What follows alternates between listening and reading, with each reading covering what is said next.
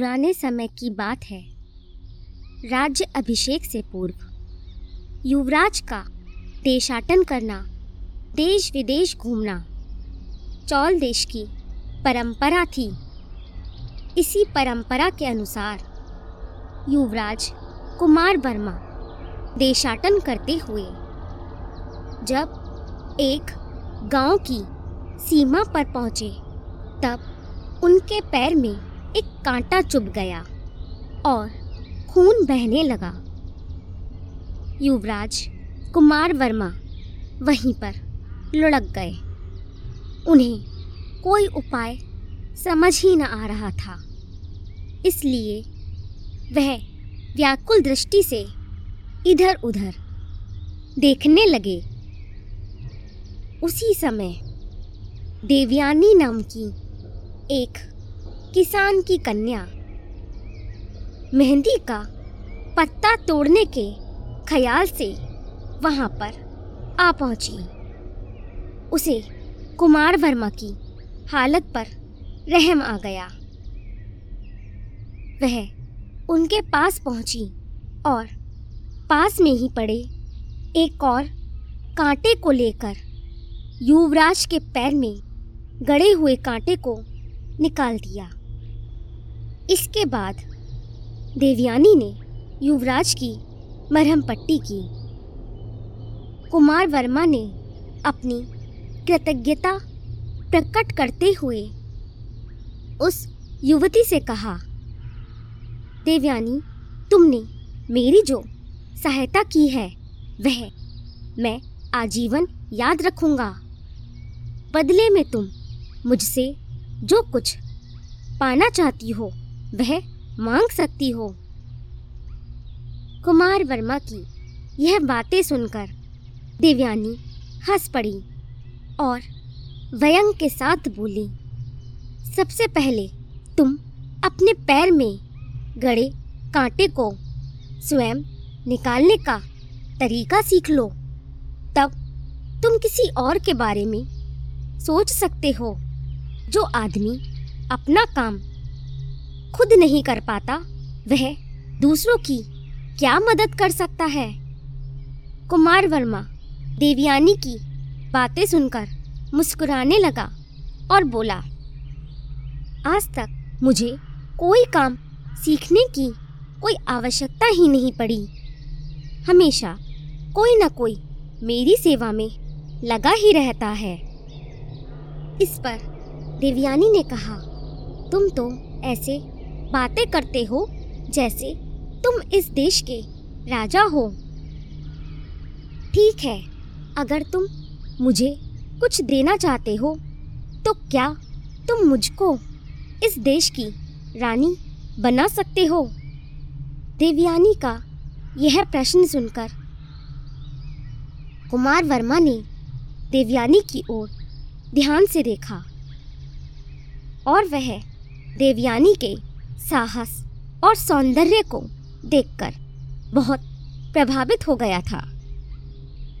कुमार वर्मा ने कहा, देवयानी, यदि तुम्हारे मन में इस देश की रानी बनने की सचमुच कामना है तो तुमने अपनी इच्छा एकदम ठीक व्यक्ति के सामने प्रकट की है।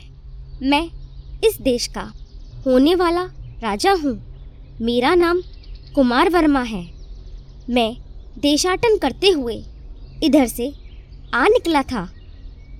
अब मैं अवश्य तुमसे विवाह करके तुम्हें इस देश की रानी बनाऊँगा।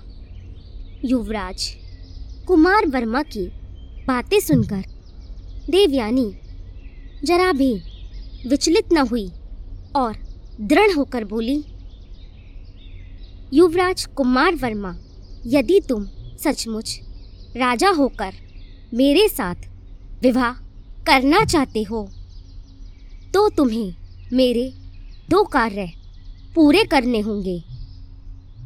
पहला, एक तो सूरज को पश्चिम दिशा में उगाना होगा और दूसरा, गंगा नदी को हमारे राज्य में प्रवाहित करना होगा।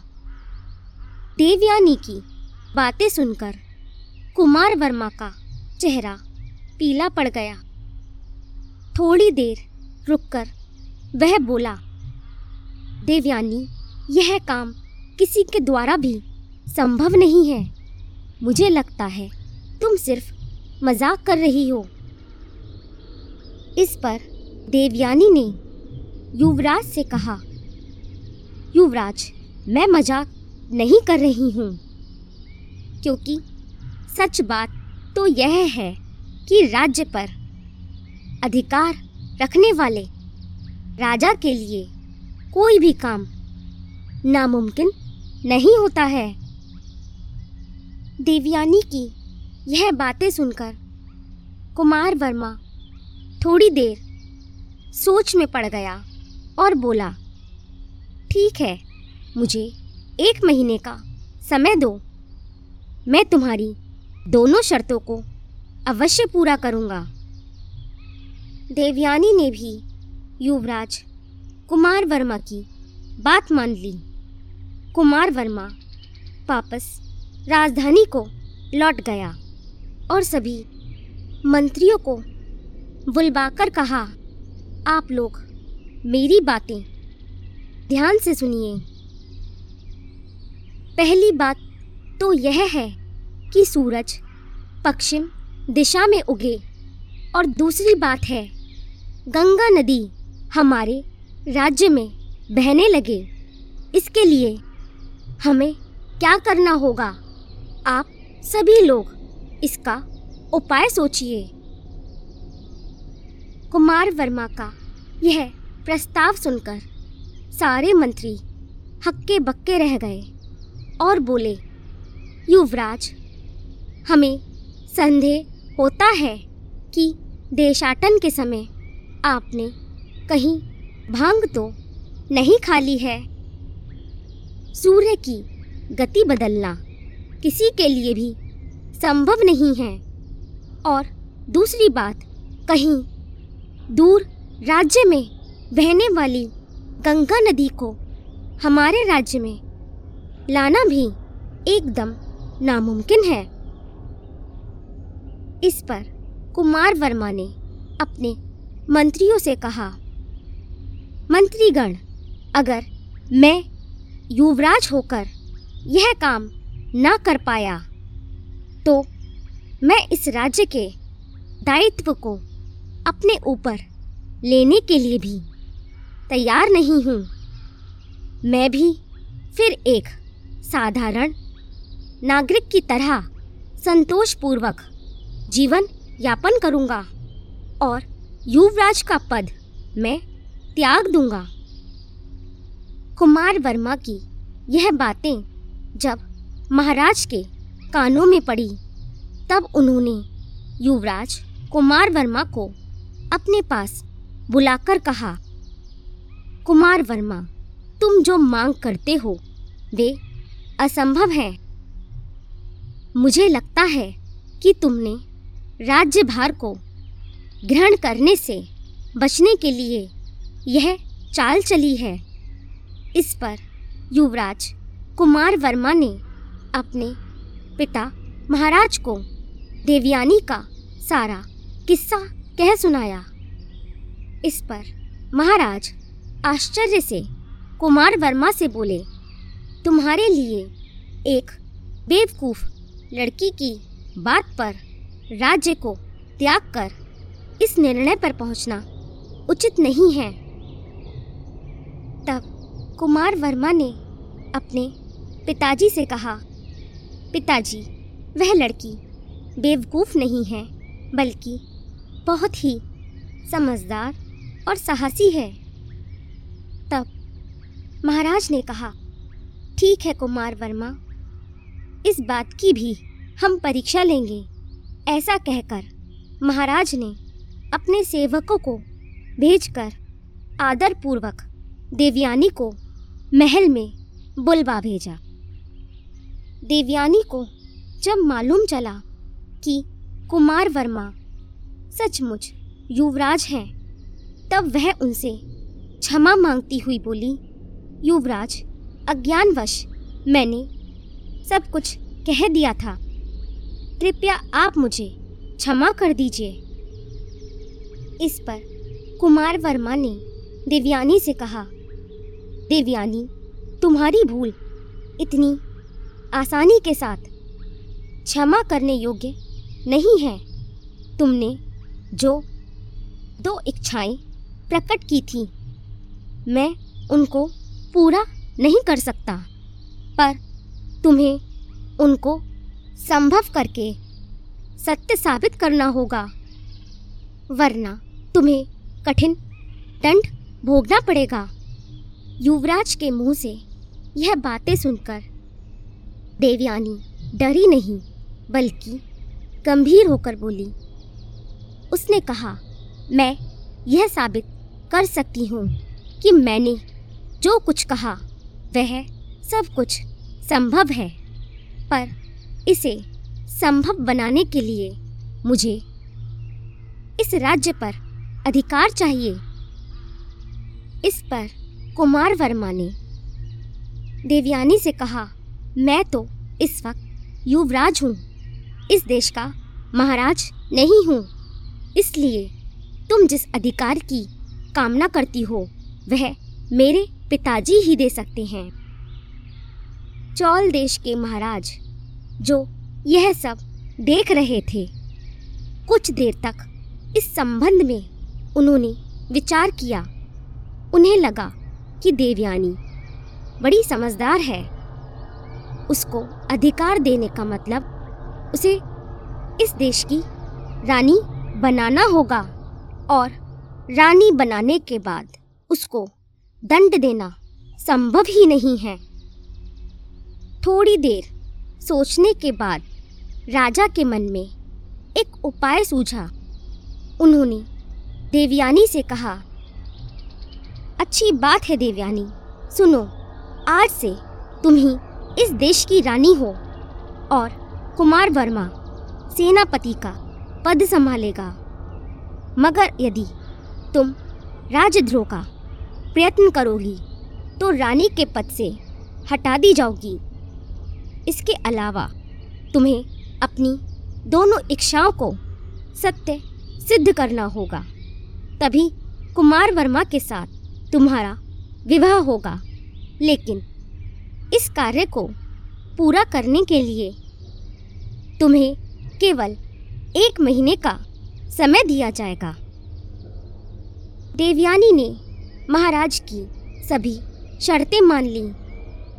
इसके साथ ही महाराज ने देवयानी को उस देश की रानी बना दिया और महाराज राज्य के कार्यों में दखल दिए बिना एक महीने के लिए महल में चले गए। कुमार वर्मा ने देवयानी के सेनापति का भार संभाल लिया।